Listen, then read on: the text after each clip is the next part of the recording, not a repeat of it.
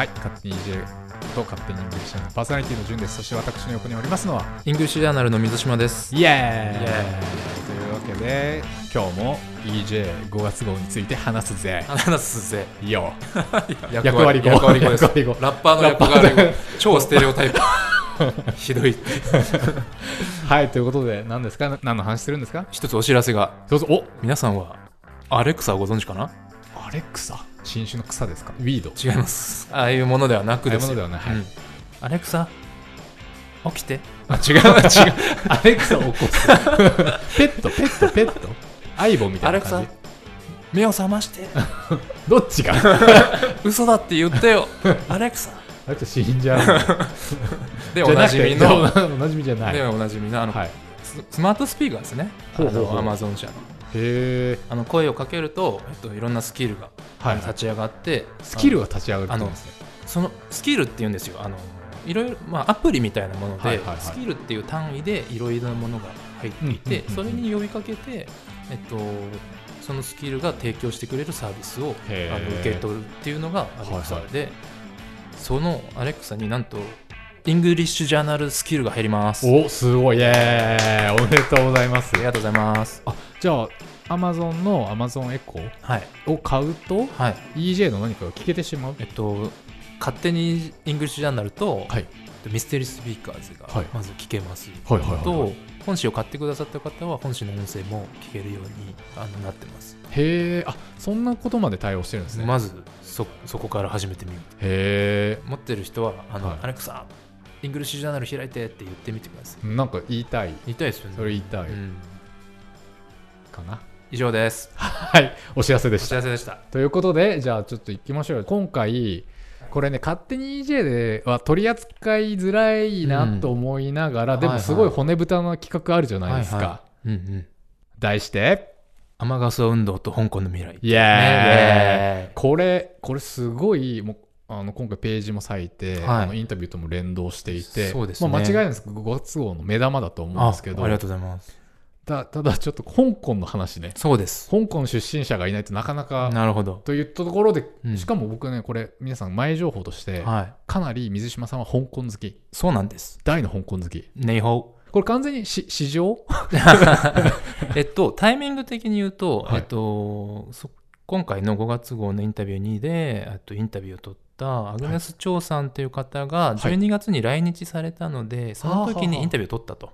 そうなんですね、はい、雨傘運動についてのインタビューを取って、でただそれを載せるだけだと何のこっちゃっていう方もいらっしゃると思うのはいではいはいはい。雨傘運動とは何かというのを補足するような特別企画を作ったっていう。あそうなんですね、はい。2月だって香港行ってましたよね。行きましたね。てか年にどれぐらい行ってるんでいやすかもうそんなそんなじゃないんですけど、はいはい。まああの全然 3, 3度目とかなんですけど、はいはいはい。あのもともと好きではいはい。香港の文化とかが、あの香港映画がね。もちろん入り口はそこですけど。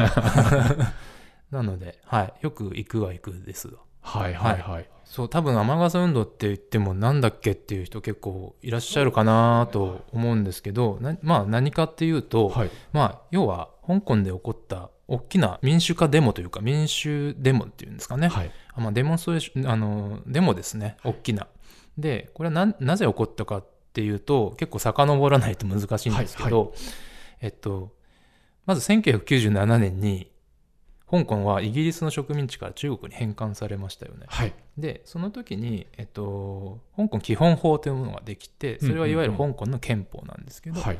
でそこで、えっと、中国の特別行政区という名前になり、えっと、中国の一部になったわけですね。はい。で中国は一国二制度っていう制度を敷くことになります。はいはい。で中国は社会主義であってで香港は今まで通り資本主義を保つんだよっていうのが一国二制度っていうはい。スタイルを保つことに決まりました。はい。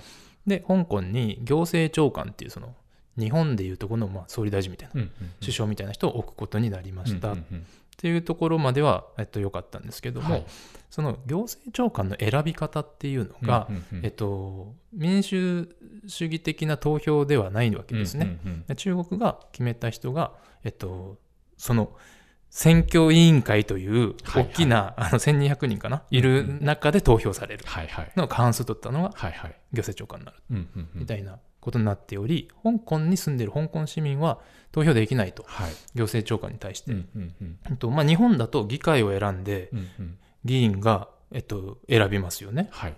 でアメリカとかだと選挙人をえまず選んで、うんうんうん。えっと、その選挙人を過半数取ると大統領になると。はい。2段階ですけど、まあ、間接的に1人1票は必ず持っている。はいだけど香港の、えっと、行政長官の選挙はそれじゃないんですね、うんうんうん。まあ、ある決められた大きな1200人の中で決めるみたいになっていて、でまあもともとそれに対して、まあ、あの民主化まあ今までイギリスの植民地としてこういろいろこう民主的にあの資本主義を謳歌してきた中で、はいまあ、そういうふうな制度を取り入れられて、えっと、なんで民主化民主主義的な暮らしができないのかっていう不満を持っている方は結構いらっしゃったっていう状況がまずあった。でその香港基本法っていう、えっと、憲法でゆくゆくは一人一票にしますっていうお約束をしていたんですよ、中国が。で2017年から一人一票制度取り入れるよって言ってたんですね。であそしたらあじゃあ僕らも選挙権がも持てるんだと期待していたら、2014年に、えっと、一人一票を与えます。ただ、候補者は中国が選びます、になっちゃったんですよ。はいはいはい。そうすると、えっと、中国の、まあ、息がかかったというか、親中派しか選べないわけですよね。はいはいはい。なので、それは偽の、えっと、偽の、えっと、投票、はいはい偽の普通選挙であるってい。うふうに不満が爆発したと。で、そこで真の普通選挙を求める運動が盛り上がり、で香港のあの主要地区で、まあ、選挙運動って、選挙ってあのオキュパイの方ですね、はいはいはいが起こったんですね。20万人ぐらいかな。でそれが大きな流れになって、はい。本当に若者を中心にものすごい広がって、はいはいはい。もう幹線道路っていうかその道路をもうテントとか張ってそこで暮らしちゃうわけですよ。あのフジロックのテント村みたいな感感じなものが普通の街中にバーってできへてそこでもうみんなが暮らしてはいはいはいはい。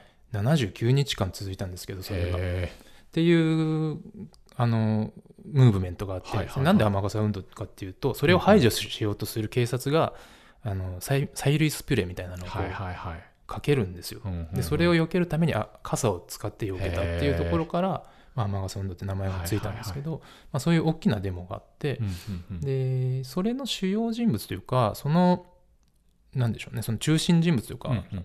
中心人物の方は本当に若い学生だったんですね、その時大学生かな。はいはい。で有名なところで言うとジョシュア・ウォンさんという方と、はい。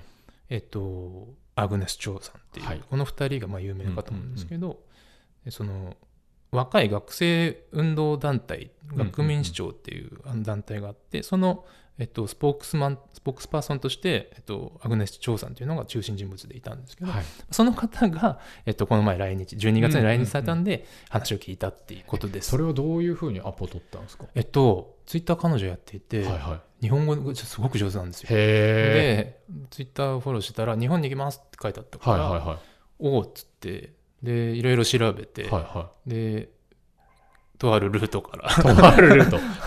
はい、あの、行けるようになり、へえすごい。うん、あるイベントがあったんですよね、その、はいはいはい。雨傘運動を捉えたドキュメント、ドドキュメンタリー DVD が今度発売されるってことで、それのあのイベントで来られるっていうことで、そのまあ DVD 会社さんにちょっと協力してもらってってはいはい。はいいう形ですね。DM 送ったのかと思いましたツイッターかあ最初送ろうと思ったんですけど、はいはい。えっと、その前にその DVD イベントだということを突き止めて、らはいはい。ここっち DVD 側になった。なるほどなるほど。へえあ DVD も発売されはいるんですね、今発売してますね。ははい。え結果どうなったんですか？えっと、これは、えっと、強制的に排除されてしまっはいたはいはいんですね。79日後に。そうなんですよね、はいはい。警察が出て、もう本当にクレーン車とか使って排除されてしまった。ーはいはいはい。なので、まああのーこのインタビュー聞いていただければ分かりますけど、まあえっと、これで真の普通選挙を、まあ、勝ち取ることはできなかったんだけどもその香港の若い人たちの政治意識みたいなのがすごい高まったっていうあのそういう役割はある。で反対にその政治意識の高まりが中国側からするとちょっと脅威になってしまい、うん。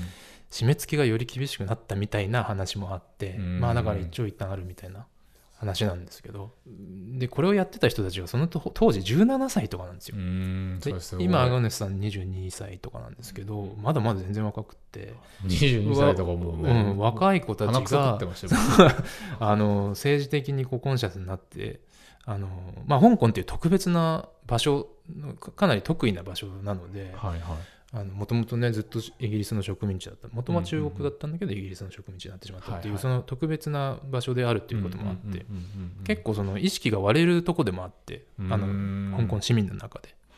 自分はどっちのにアイデンティティを持ってるのかっていう。もともとその難民が多く入ってきたみたいな、まあ、文化大革命みたいなところから流れてきたっていうこ古い世代の人たちもいたりとか。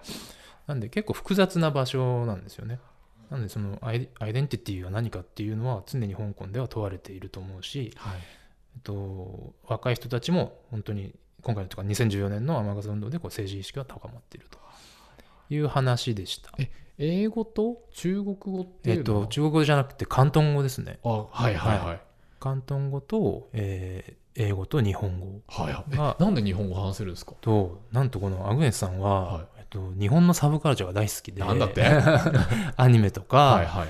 アイドルが特に好きで。へ欅坂とかすごい好きなんですって。へでえ日本語を学んだのはそういうサブカルチャーからだって言ってました、香港でテレビでやってたアニメとかで、えあの学んで、はいはい。あとは YouTube とかで独学で学んだそうなんですよね。すごいっうすん。カルチャー興味あるんだけど全然話せないんだよな。いやそこの隔たりはどう見たらいいですかいやどうどうなんでしょうね。もう本当に物事が好きならねそれで、はい本当に何かに好きになるってことがまず大事なんじゃないかなって思いましたね。そのアグネスさんを見てて。確かに。うん、それでまあその続けて言うとまあに民主主義って実は当たり前じゃないのねっていうことも思いいますしあんなにこう香港って今まであのまあ自由で、まあ、お金を、まあ、経済的にすごい豊かだった時もあって、まあ、今はだいぶ中国のお金が入ってきてチャイナマネーが入ってきてっていうところで、えっとまあ、その経済的にも結構その中国にこうんうんうん。う大きく、なんていうか、まあ、依存しているところもあるんですよね。はいはいはい。だからまああの経済的にはそのだからこういう活動にをよく思わない人もいると。うんうんいうところも複雑なんですよね。うん、なんか民主主義って当たり前じゃないよと。日本も適当にこうまあなんかパーって投票してますけど、うん それは実は誰かが勝ち取ったものであって、確かに。うん、なんか元からあるものじゃないし大事にしたいよねっていう自由を、間違いない。うん、間違いないっす 何も言えねえっす。ちょっとちょっとなんか返し ちょっとインタラクションしようよ。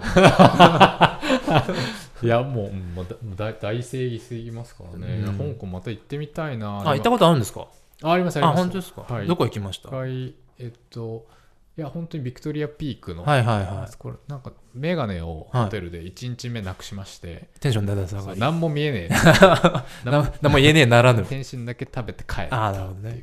今回2月に行った時に、はい。その選挙地区をいろいろ回ってきたりとか、はいはいはい。あとその官庁みたいなところに、はい。えっと、雨傘運動の最初にお起こったあのうんうん。勃発したと言われているその官庁の、グランドゼロ、グランドゼロみたいなところがあってそれは公民広場って言われてるんですけど、はいまあ、そこ見に行ったりとかあの見に行くとえここ？これ普通のあの大きな道路なんですけどみたいな。ここせき止めてたのねみたいな。うーん。結構その感慨深いものがありましたけどね。僕最初に行ったのは2010年ぐらいなんですけど、まあ、その時ももちろんもう中国結構入ってきてて多分ね2007年ぐらいにはい。中国が香港への旅行を全面解禁にしたんですよ、うんうんうん。そこからものすごい中国の方がうんあのうん。香港に旅行に来るようになって、はい。そこからもうお金もどんどん流れていくっていう事態になってきてっていうそういう文脈があって。で2010年はまだ香港の香港らしさみたいなのってなんかあったと自分は勝手に思って、はいはい。あのいわゆる看板がいっぱい出てますとか、あとその屋台みたいなのうんうんうんうん。が夜になるとブワーって出るんですよ。はいはいはい。で今回行ったら割とそれがおとなしくなっててへ看板が撤去されてたりとか、はいはいはい。あのいわゆるあの思い描くあのえはいはいはい。突き出た看板みたいなのはいはいはいはい。がすごい減ってて、へであの屋台も屋根がないとダメみたいな,、はいはいなんか多分ルールが規制ができたみたいえで。へで屋台もあのもう道にはせり出してないえみたいなのがあってえー、変わったなみたいな。それはあの雑然とした感じがはい。洗練されたってことですか、そうですね。よく言うと規制が結構かかってるっていう感じだと思うんですけどまあ、それが中国の影響なのかは別として、はいはい。まあ、なんかそのわい雑な感じとかはいがはい。結構な、うん少し寂しい感じにはいはいはい。なってるのが今回ってちょっと残念だったなっていう。へーなるほど、うん。うん。まあでもなんかすごいですね。その胃袋を掴むじゃなくて財布をまず掴んあーもうでくる感じ、ままさにその感じだと思います。うん。うんやっぱりあの香港商売の街なんでう、ん。そういう経済的なところでは結構あのやっぱりなんでしょうね依存しせざるを得ないっていうのはんんうんうんあると思いますね。はいはい。これもあれですか。今後も。うん。考考ええなくて考えていかなければならないい。問題ですね、これは。いわゆる、いわゆるかっこつきの。いやうん、なので、まあ、そうですね。だから、え全然知らなかったって思う、あの、言う人いっぱいいると思うんですけど、これを見てちょっと、あの、こんなこともあったんだよっていうんうんうんううん。ことを、そして、あの、アグネスさんの流流暢な英語をお聞きになって、すごい芯の強い、綺麗な英語を話されるので、ぜひ聞いてみていただければと思います。はい、ということで、 English Journal 5月号、ぜひ皆さん、えーお手に取ってお読みください。ということで、ミススピいきたいと思います。えーミステリースピーカーズでは2分くらいの長さで我々の世界に存在する者たちが擬人化して英語で自己紹介をします。えー皆さんはその自己紹介を聞いて、今自己紹介しているものは何かを当ててみてください。えー今回流すのはあくまで過去問ですが、EJ 最新号のミスピに正解すると図書カード3000円分が当たります。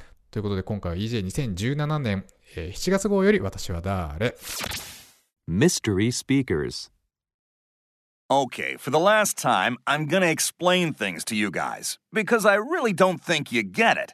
I'm not supposed to be sitting on the sidewalk like this. I know you're just doing your job and all, but this is serious.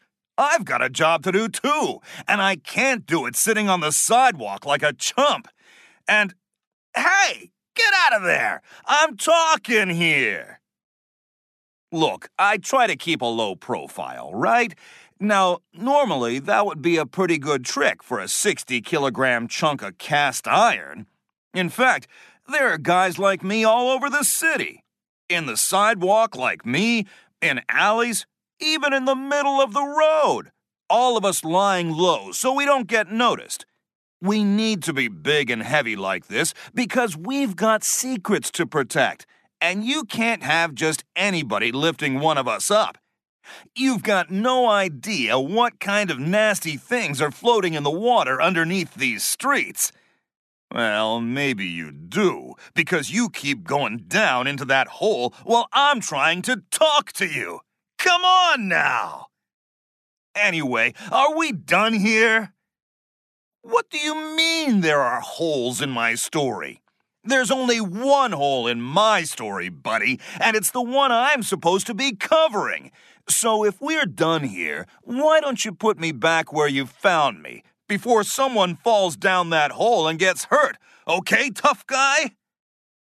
That's better. Now take your plastic cones and get out of here before you blow my cover. These guys, I tell you. はい、皆さん分かりましたでしょうか、えー正解は Twitter アカウントで発表してまいります。えーハッシュタグミスピで確認できます。えーということで、えー2019年5月号の編集後期その2でした。それでは皆さん、上位議員。これ関東語だってわかるかないや、わかんないでしょ。